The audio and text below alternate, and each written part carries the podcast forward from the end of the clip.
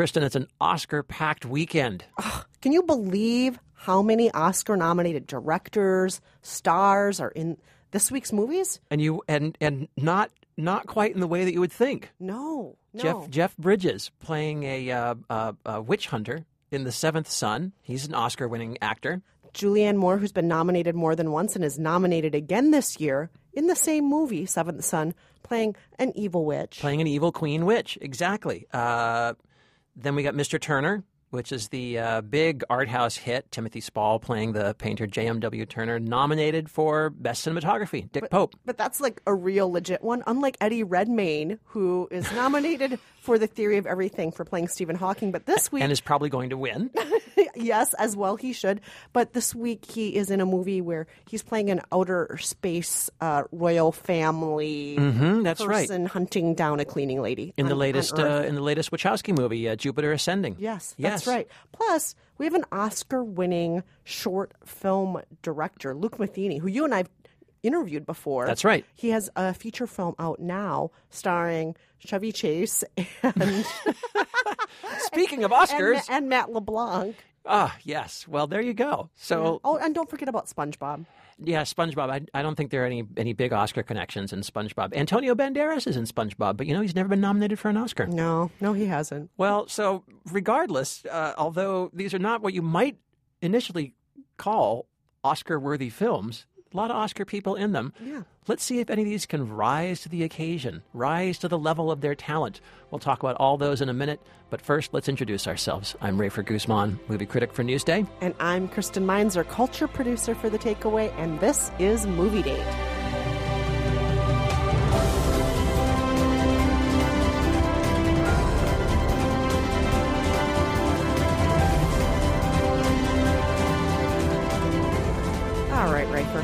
Start off talking about Seventh Son. Now, boy, is this star packed. We have Julianne Moore in this. We have Jeff Bridges in this. We have a newcomer named Ben Barnes in this. Yeah, new British actor. Yeah, who you like quite a bit. You Yes. like that Ben Barnes. And in this movie, Ben Barnes is playing the seventh son of a seventh son in some sort of far off time that looks kind of like a Renaissance festival. Yeah, kind of medievalish, Renaissance-y. Yeah, there are peasants, there are people who are more well off, there are people going to market wearing, you know, burlap outfits, Yep, yep. and there are wenches and Lace so up on. shirts and Yeah, all that. All, all, all that stuff.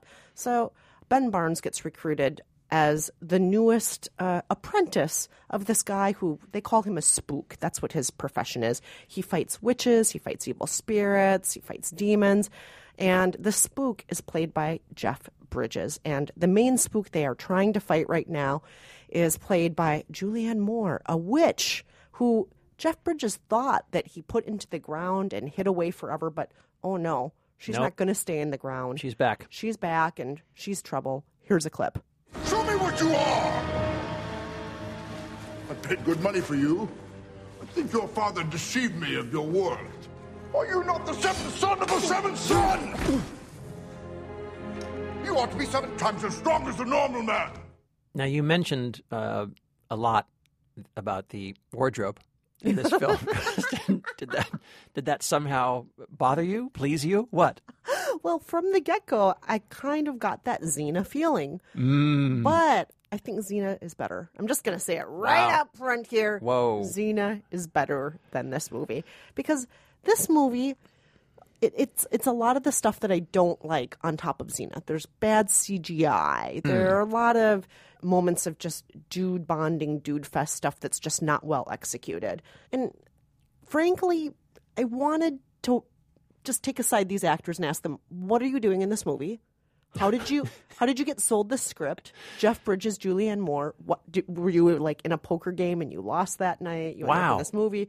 Yeah, I just thought it was crazy that they were even in this movie in the first place. I think that I can see why Julianne Moore uh, did this movie because, um, you know, it gives her a chance to kind of go all Angelina Jolie. It gives her a chance to do Sexy her and kind dangerous. of yeah, right. I mean, Meryl Streep just did it. Angelina Jolie, you know, she did it in Into the, Into the Woods. Uh, Meryl, uh, Angelina Jolie did it in Maleficent. Um, you know, every oh, uh, well, what's her face? Uh, Charlize Theron. Oh, in, uh, yes. right. In now, now I'm forgetting the movie.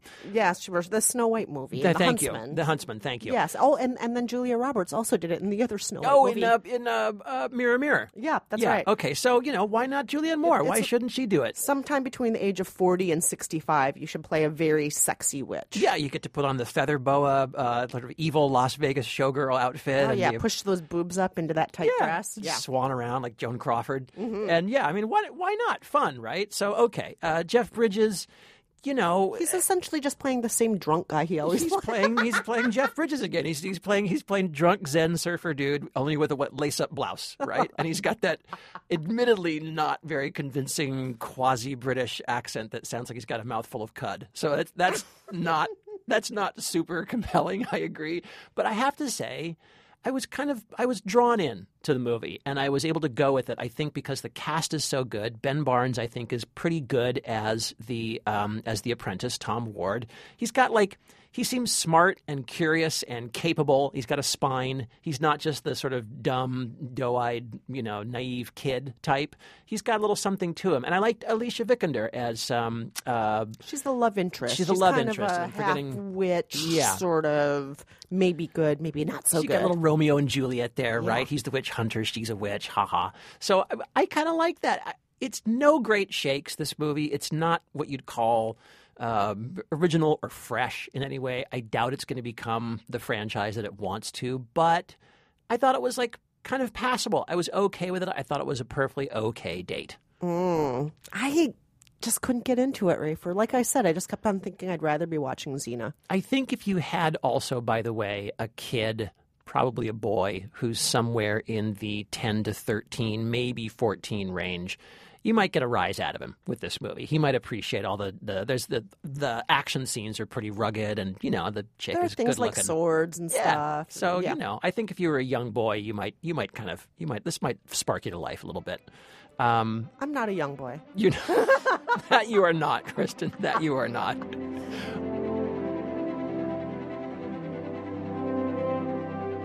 All right, let's turn our attention quickly to Mr. Turner. We're finally getting around to Mr. Turner. It's expanding. It, listeners, it may be coming to a theater near you at this point. Um, been around for a while. A lot of praise for Timothy Spall, the Yeah, the New York Film Critics Circle, Yes, which you are a part of. You guys voted him. Best Actor of the Year, didn't Best you? Best Actor, we did indeed. Um, and, you know, he's gotten a lot of attention. The film's got a lot of attention. It's a Mike Lee film, not his usual uh, working class drama. Um, this is about the painter, J.M.W. Turner, uh, seven, late 1700s through the 1800s, romantic landscape painter. Um, kind of an odd figure. You know, we always use the term romantic. Not exactly what you'd call a romantic, this guy, actually. Uh, bit of a pig, uh, you know, treats his maid pretty poorly in the way that gentlemen treated their maids back then. Um, uh, Now has, you're making me want to see it. Oh well, hey, come on, and uh, and and you know, so and he was uh, also known at the time uh, as kind of an eccentric uh, and kind of volatile figure. Um, the reason I think we all know J.M.W. Turner now is because he is, in hindsight, these kind of wild paintings that uh, he got a lot of criticism and a lot of uh, mockery for um, were actually seen as forerunners to Impressionism and even abstract art. Although at the time, I think people couldn't really quite recognize it or see what he was doing. Anyway, Timothy Spall plays uh, J.M.W. Turner. Here's a clip. Oh, my goodness me! Oh, Mr. Turner, I am quite overwhelmed. Do as you wish, view as you wish. Oh, my, these are breathtaking, are they not?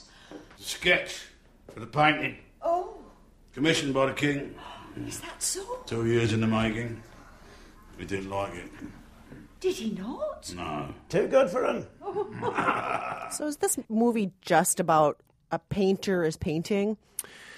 here's the here are the, here's the pro and the con of this movie. It's the same thing. Um, I think what's great about the movie is that it doesn't try to be your standard biopic. It doesn't try to um, give you uh, one single villain for him to uh, fight against. It doesn't, it doesn't try to represent him as the you know genius who was almost like a visitor from the future, and society just couldn't understand his you know what he was trying to do and. It doesn't picture him as a man who's just wildly ahead of his time.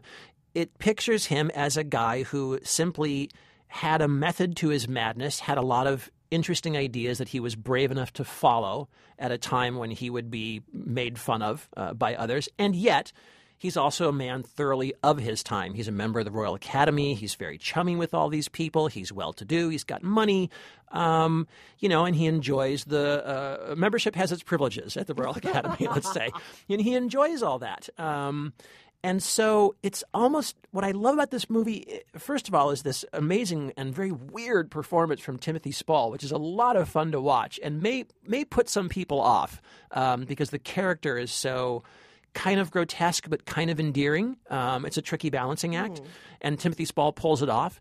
But what I like about the movie is it's it's almost less of a biography of a man and more almost a biography of the time. You really, really, hmm. it's so beautifully detailed. It's so real, so vivid that you feel like you're really in this time and you can kind of see what it would be like to be a guy who had some odd ideas. Do you know what I mean? Not not like, oh my God, I'm Warhol in 1800. Just like I'm a guy who had some odd ideas, but I'm going to stick with them. And it's really interesting, and I like the way that it doesn't try to oversimplify it. The con of that is you're talking about a two and a half hour film in which not a great deal of drama happens. And so it takes some patience. But I think it's rewarding. I think it's a great date. I think it's a fantastic film. Hmm. I'm going to have to go see Mr. Turner then, it sounds like. You should check it out. Set those two and a half hours aside, Kristen. I know it's I know it's a heavy lift.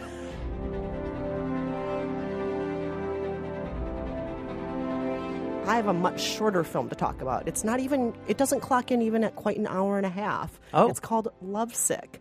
Now, this is the new movie from Luke Matheny, who we mentioned earlier. You and I have interviewed him. He won an Oscar a couple of years ago for Best Live Action Short for a film called God of Love. Right. A little black and white movie about Cupid's arrows being used to make somebody love you who maybe doesn't love you. That's and then right. maybe using those arrows in the wrong way. And it's an adorable, Yeah. wonderful little short film. Really I cute, highly really sweet. recommend seeing that.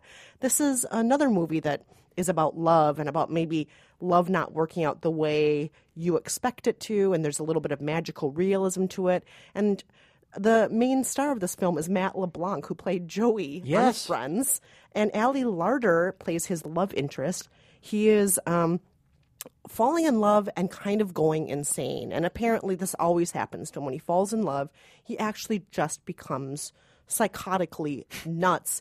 And so, normally, he just dates people that he cannot fall in love with, like horrible, reprehensible, racist people or Okay. petty, just shallow women. But he just cannot help it. With Ali Larter, yes, she's stunningly gorgeous, but oh, she also just loves children. Oh, she's a great dancer. He's just a, really enamored with her. He's like, oh no, I'm falling in love with this person. And he's acting crazy. Here's a clip. What a small world. what are you doing here? What are you doing here? Oh my god, Charlie. Are you crazy? Yes, Molly, yes, I am. Surprising me like this? I mean, I'm I'm speechless. I can't believe you came all this way to surprise me. Surprise! Now, Kristen, I'm just going to say, can that premise be sustained for 90 minutes? It's not even quite 90 minutes. Okay. But, you know, the premise, you can tell that Luke Matheny is a short film guy. Okay. when you're watching this. That being said, uh, this I think works if you're watching it on VOD. Okay. I feel that it would be a great little made-for-television movie, ABC Family.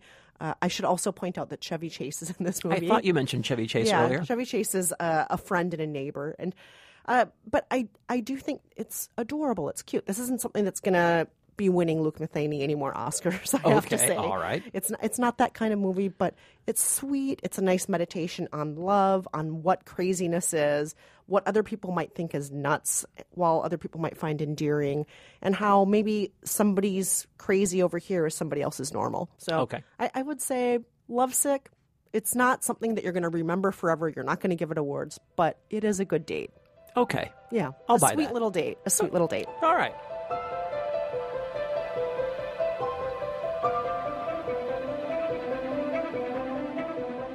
Okay, we're really pinging back and forth here thematically in this podcast, but now now we're going to go to SpongeBob. Next year's best animated feature Oscar winner. The SpongeBob movie colon sponge out of water. Um, now, everyone I'm sure by now knows SpongeBob been around for more than a decade now, right? Um, and um, this is uh, you know he's a little he's a little invertebrate invertebrate sponge, right? Sort And of he wears trousers and a tie. little yeah little trousers and a tie he's he's square like a kitchen sponge which i never quite understood but uh, he lives in the little town of uh, underwater town of bikini bottom and where mr krabs uh, runs the uh, uh, little local fast food joint he sells krabby patties uh, plankton the mean mean old mr plankton tries to steal the krabby patty recipe it disappears somehow and then spongebob has to go get the krabby patty recipe back. This will involve time travel. This will involve an intelligent dolphin. This will involve breaking all, and entering robots. exactly all all, sorts of kinds things. of strange things. Here's a clip. The Krabby Patty is what ties us all together. And without it, there will be a complete breakdown of social order. A war of all against all. Dark times are ahead. Dark times indeed. Seriously? Aren't you overreacting a bit? Now, Kristen, are you a fan of SpongeBob? You know, I remember when SpongeBob first came on the scene, I just thought, what a hilarious premise. Look at him in his square pants. look at how cute that is. Look at the way he talks with his plankton enemy and look at the way he talks with all the other underwater creatures. But I also, even back then, thought this is kind of a dude fest and I like it in small doses. This is something I'm not going to fall in love with and want to watch for hours upon hours. And as luck would have it this last week, you might recall there were a lot of subway delays in New York. There were major transit issues. A lot of things were shut down by ice and snow in New York. And that meant that I saw less than a half hour of the SpongeBob movie this week, unfortunately, because Did you see the first half, the last half? What did you see? I was smack dab in the middle. Okay.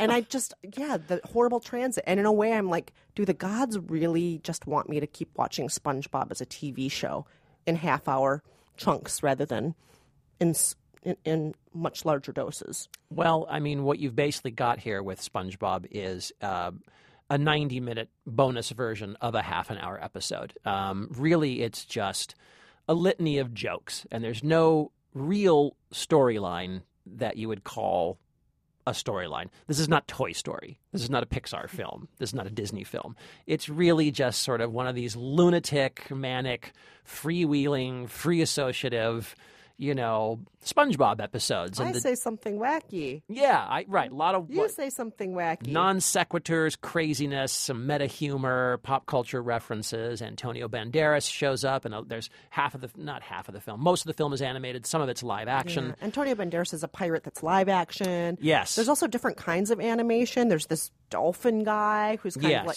yeah. There are a few And there's different- computer animation Yes, at the end as well. Then then you've got a then you've got a, a hybrid. You've got computer animation superimposed on and- on yeah. you know uh, live action.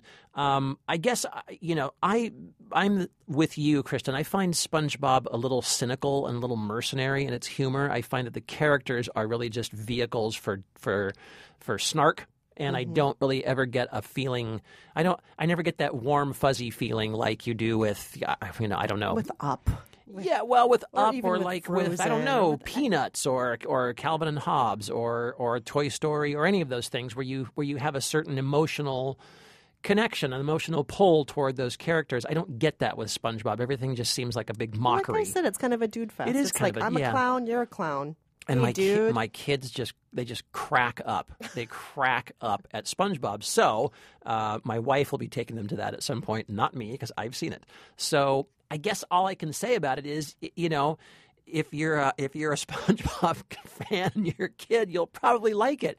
If you're an adult, I don't know if there's enough humor in there to really mm, keep you satisfied. There's a there's a you know you'll get a little Simpsony line here and there. You'll get a little pop culture throwaway here and there that might that might give you a smile. I think this is for the kids, and I think the kids, as as always, they're so easily pleased. It's a it's a kid date, Look, it's a flickering light, and it's Yes. only ninety minutes long. So what the heck? yeah. And I and I will say, because I only saw a half hour of it, less than a half hour of it. I don't think I needed to see any more than half an hour I think- of it. I think that's and, probably and true. And that's the kind of date it was for me. All right.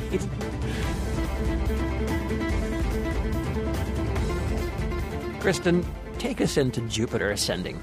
Now, I feel that anything I say about this is going to sound like I'm just making up nonsense because none of it sounds like it makes sense and it sounds like this is all a joke, but I'm going to give a description of what this movie's about, and it is not a joke. Okay. This is for real. We have a poor, downtrodden, barely scraping by immigrant house cleaner played by Mila Kunis. She lives with her relatives who are also downtrodden and poor, working class Russian immigrants. Russian.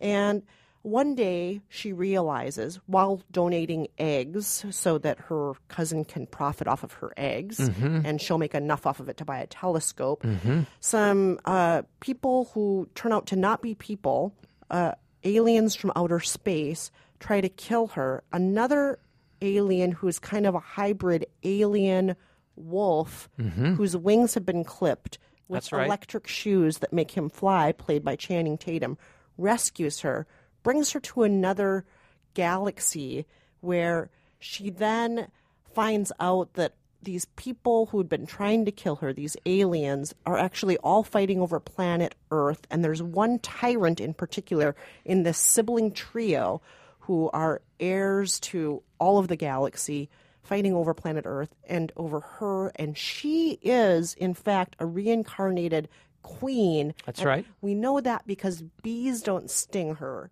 And I'm with you. Um, this is just some of it. There's more. There's a lot more to the story than this. But here's a clip. I said it was in my genes. A defect of my genome engineering. Could explain a lot of things about me. Like the fact that I have an uncanny ability to fall for men that don't fall for me. Maybe I have defective engineering too. Did I get most of the plot points? I think you got. I actually think you got all that right. I think It's got. so ridiculous that even saying it out loud, I'm like, "Eh, am I getting it all? It's crazy. Eddie Redmayne, by the way, plays one of the He's the ty- He's the space tyrant. yeah. In a, In, in a he, he play he's got a he's got a, a, a sort of a, a neck length giant metal choker and a kind of uh, and he whispers all and he, his he's lines. very, whispers his lines are very hoarse. them. There's a there he really is he's really doing kind of a I don't know what is he what is he doing? He's doing kind of a Bette Davis, really. He's got remember there's a scene where he's on his throne and he he actually sits down, props one elbow on the armrest and and puts his fingers up like he's holding an imaginary cigarette. Do you remember? and he sits there and I kind of thought, "Wow, he's really doing that." He's really doing that thing with he's doing he's doing that little Shakespearean evil queen slash king thing with his hand. He's going for it, man. He's not kidding. He's not No kidding at all. No joke. Uh, lucky for him, this came out after I think most of the Oscar voting has been done. It's still open, still open the Oscar voting, but uh, he's uh, up for the Oscar for Theory of Everything, which he will certainly get. But uh, this could have sunk his chances, I think, if it had come out a little Eddie earlier. Redmayne, count your blessings that this did not come out last year. Count your blessings.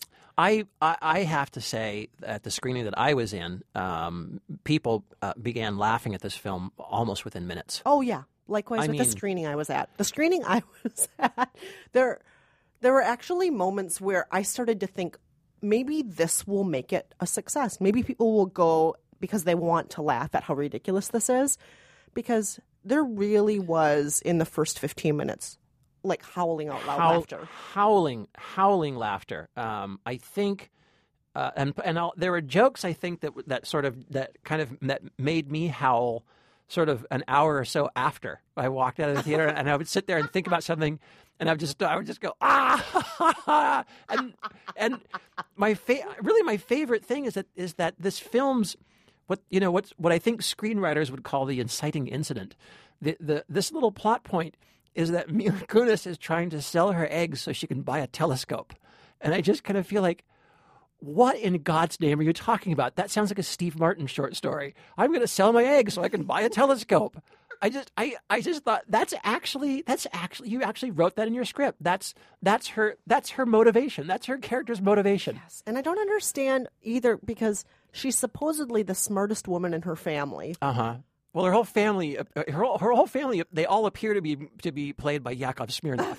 her whole her whole family is just like a collection of Russian like jokes. horrible stereotypes of really oh god it's It's really bad. It's aston- It's astonishing, and and, and again, the idea that Channing Tatum is playing um, a, a, a, ha- a half wolf space alien whose wings have been clipped. I just kind of thought, you know, you got to decide on one. of- Is the is he Yeah, is he when they- Lucifer? Is he the Wolfman? Is he a space alien? When we is he Kurt Russell his- in Soldier? What is he? when we see where his wings have been clipped, then I thought, did I miss something? I thought Right. he was a half wolf, Did half he- did- alien. did he fall I from the grace of God while I wasn't that looking? Has wings, Right. It makes no sense. Oh, and then also, and of course, also he's uh, he's got his old pal Stinger, who's like the grizzled vet. They both lost their wings.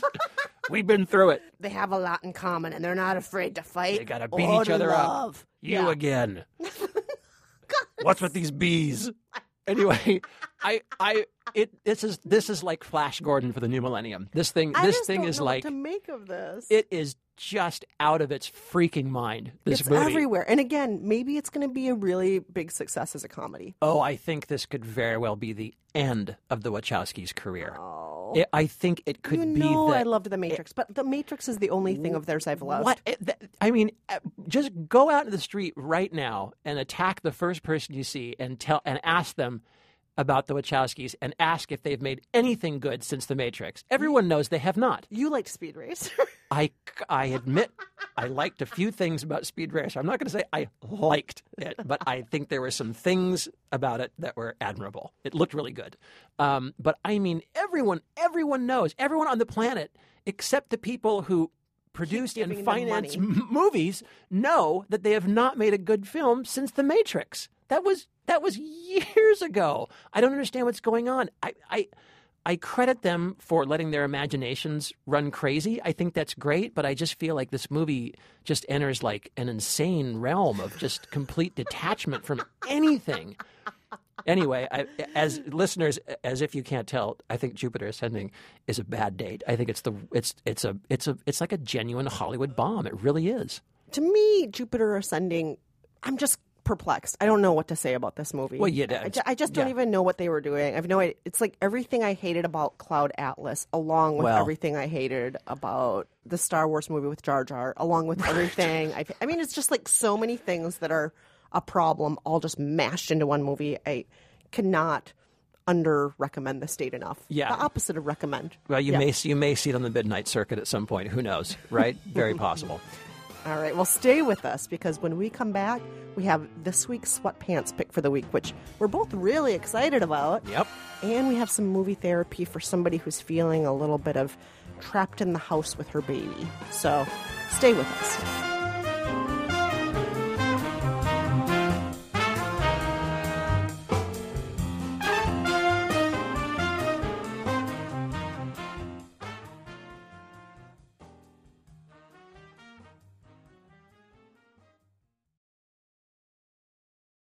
This is Movie Date. I'm Kristen Meinzer. And I'm Rafer Guzman. And we want to remind you, please, always visit us at our Facebook page, facebook.com slash movie date podcast. You can see us in the green room getting ready to be on a TV show that we were on a couple days ago. Maybe I should put a link up to us on that TV show, huh? Sure. Yeah, you should. If I put a link up to that, listeners, warning, we do work in radio, okay? That's our main thing. I just want to point that out. That's true. Sometimes we're on TV. We we're on, you're on TV a lot more than I am, Rafer, but Uh, yeah, I do. I do. If I do a few things here and there, yeah, but you know, you, you do some TV stuff. I'm not what I'd call telegenic. I am not either. I think I thought you looked pretty good. You I were think dressed I'm better than I was telepathic. too. Hold on, different thing. Different. that is different.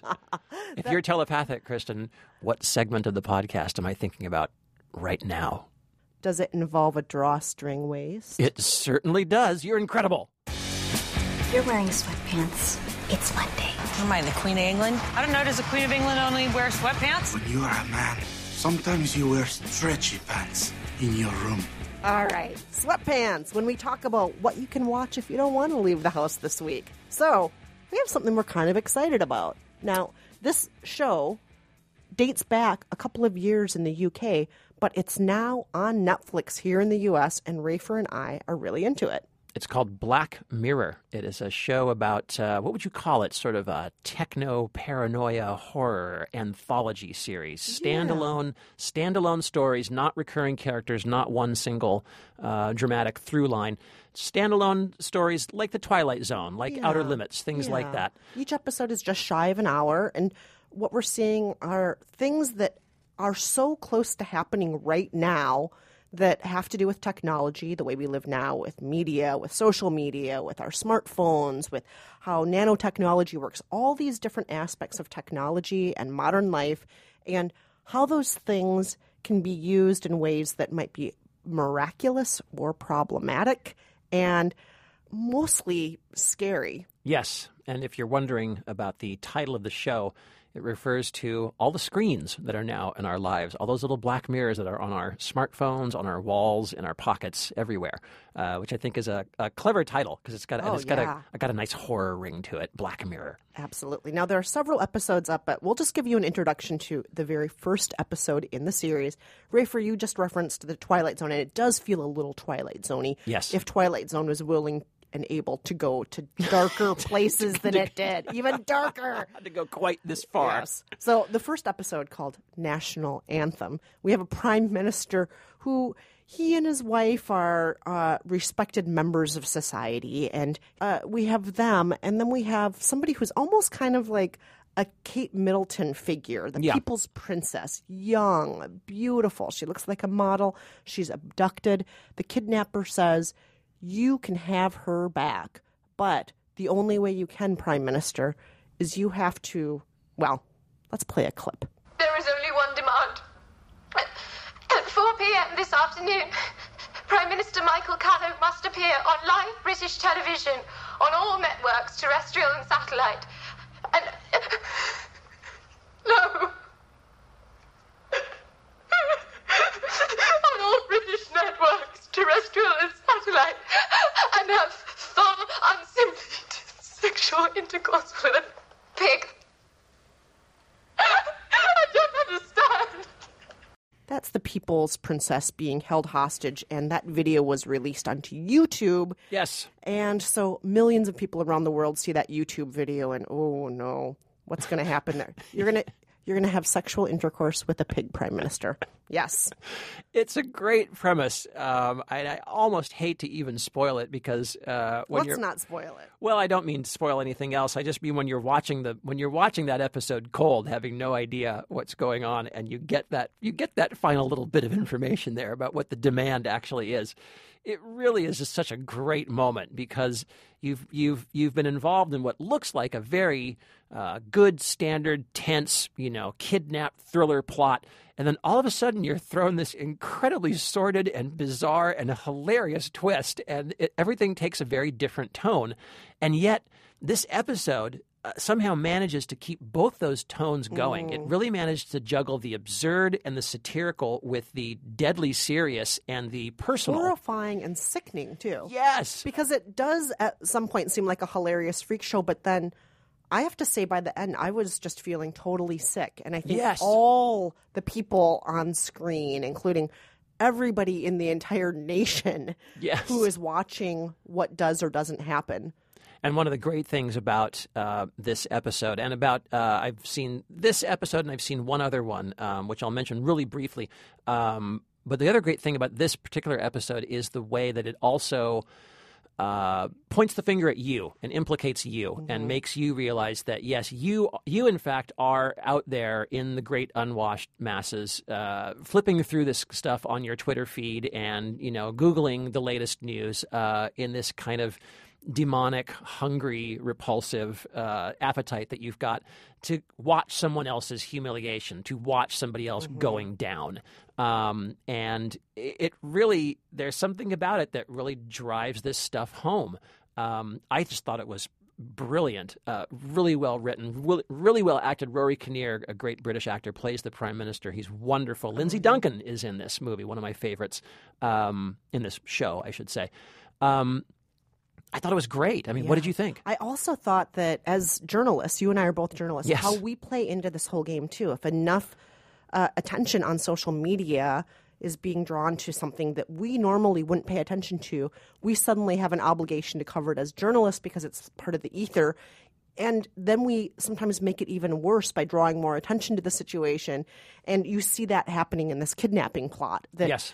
if nobody had seen this YouTube video in the first place, if they had been able to contain it, this demand never would have been able to be made. Right. But because everybody's retweeting it, and you see how the Twitter sphere and you see how social media keeps on causing there to be stumbling blocks in trying to get this princess back, it just gets worse and worse and worse, partly because of social media. We see somebody who's like the equivalent of a TMZ journalist in it Yes. also who uh yeah um and Yeah. We, we see a lot of different aspects of uh what can and cannot happen not just in real life but um what's happening right now i think in Yeah. a lot of parts of the world i think about what's happening with isis right now and Yeah. you know just to take it to the darkest place we're going to burn people to death and we're going to reveal Yeah. pictures we're going to do this and in a way i'm kind of surprised this hasn't happened yet Yes. where it's gotten on this level we're going to take somebody and start cutting off their body parts a different body part every day until you give us money Right. or until we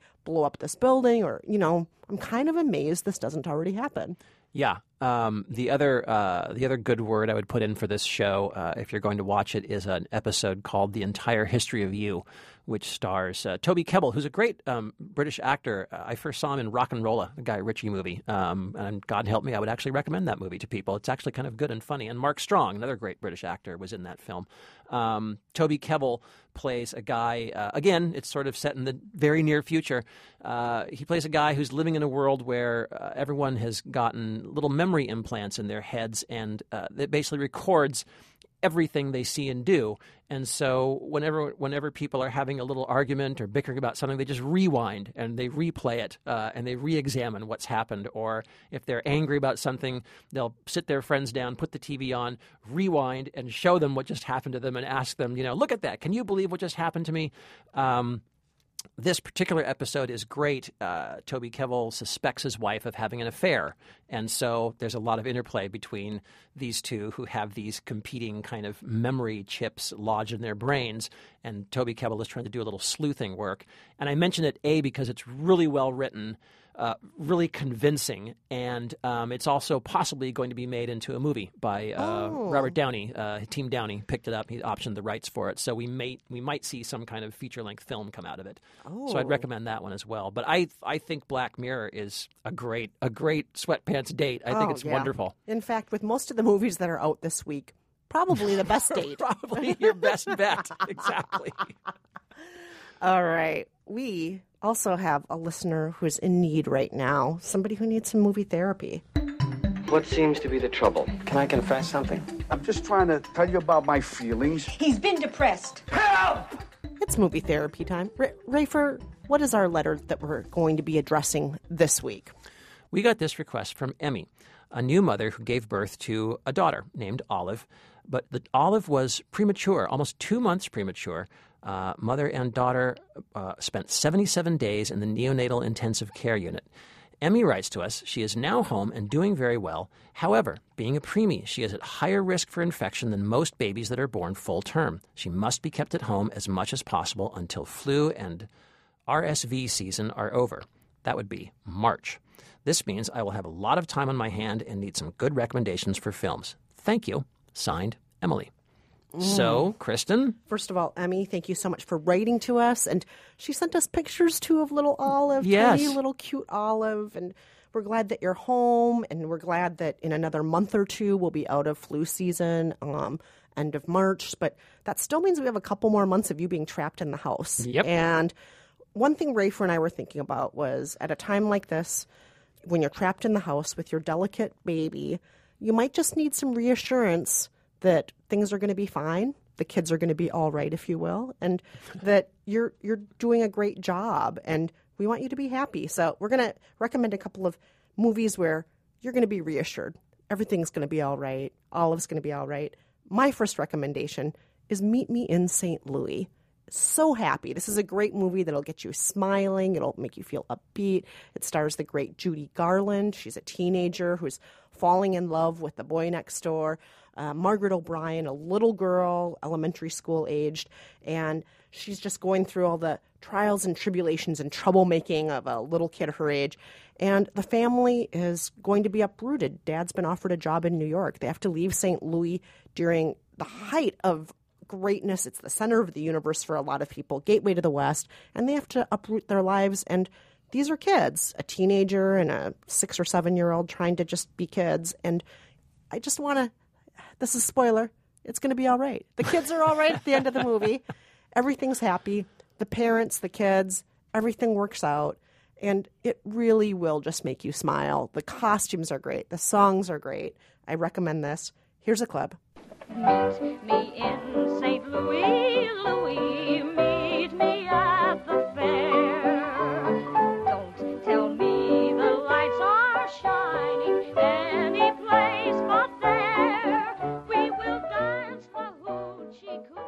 And I have one other movie that I want to recommend, Emmy. Uh, E.T.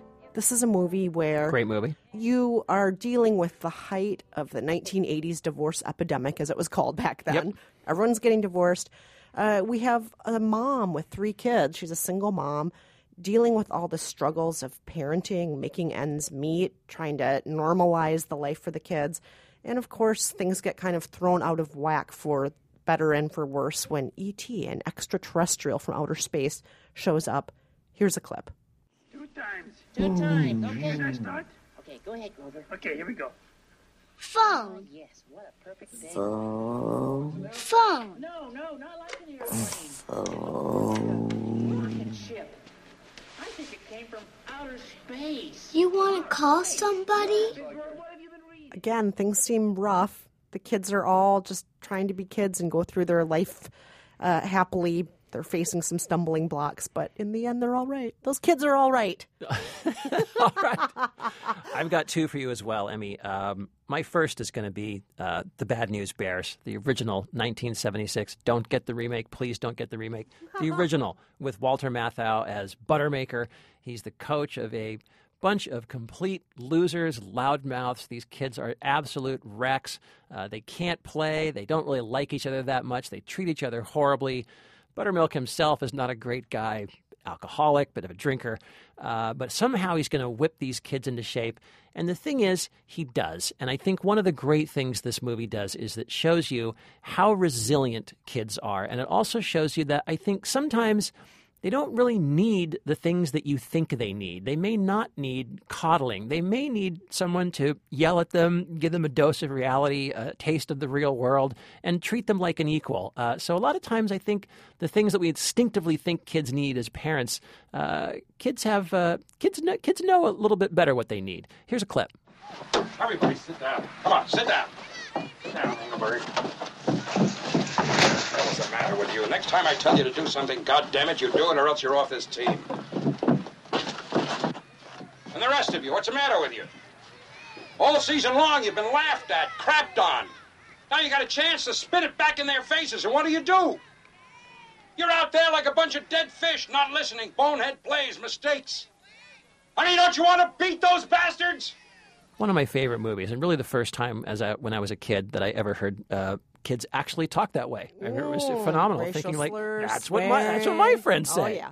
um, I didn't think you could say that in the movies. How'd they get those kids to say that? Um, anyway, that's a great movie. The other movie I'm going to recommend, also from the 70s, 79, is Kramer versus Kramer. Great movie, obviously. Dustin Hoffman, Meryl Streep, custody battle. In between them is a little adorable kid.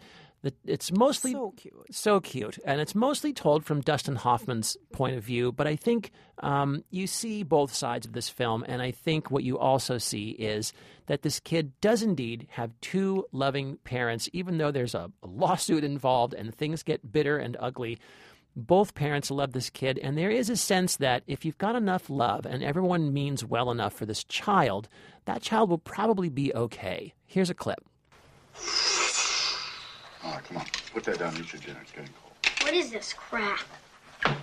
It's Salisbury steak. I hate it. You not hate it. You had it last week and you loved it.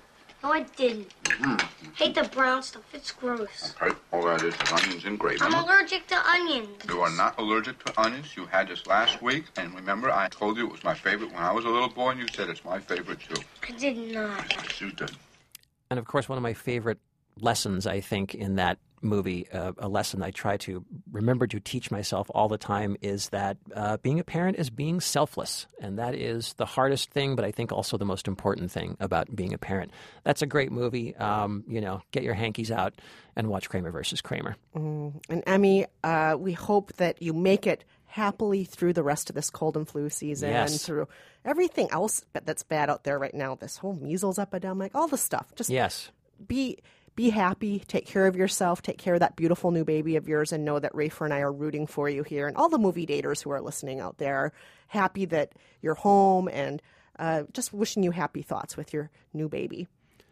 And now, Kristen, let's turn our attention to trivia. Ooh, everyone's favorite part of the Movie Date podcast. So last week, in honor of race relations, we talked about the movie Black or White hmm with Kevin Costner. and Octavia Spencer. And we were talking about race relations in the movies. And we played a clip of another movie where race factors heavily into the plot.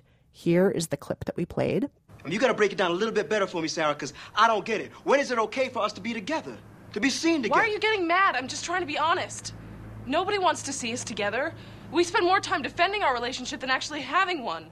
We asked you to identify what that movie is with black white race relations and got a ton of right answers, but we can only randomly pick one each week. Here it is. Hi, Kristen and Rafer. This is Jessica calling from Fort Lauderdale, Florida, calling to answer this week's trivia. It is actually one of my favorite movies, Save the Last Dance, with Julia Stiles, Sean Patrick Thomas, and a very pre-scandal Kerry Washington. It's a great movie and it's really fun. Love the podcast. Always listen. Thanks so much, guys. Bye bye. All right, Jessica. Great work, Jessica. And reminder to listeners, you can always use that Facebook page of ours to give your right answers, or you can call us 5717 movies. So, Rafer, what is this week's question? Well, because we've been talking about Jupiter Ascending, which features Channing Tatum, I don't know if we mentioned, by the way, that Channing Tatum's character is named Caine Wise. Um, but he is, and I, I, I think we also forgot to mention that uh, that the term for his uh, half wolf, half human hybrid self is lycantant, not lycanthrope, lycantant.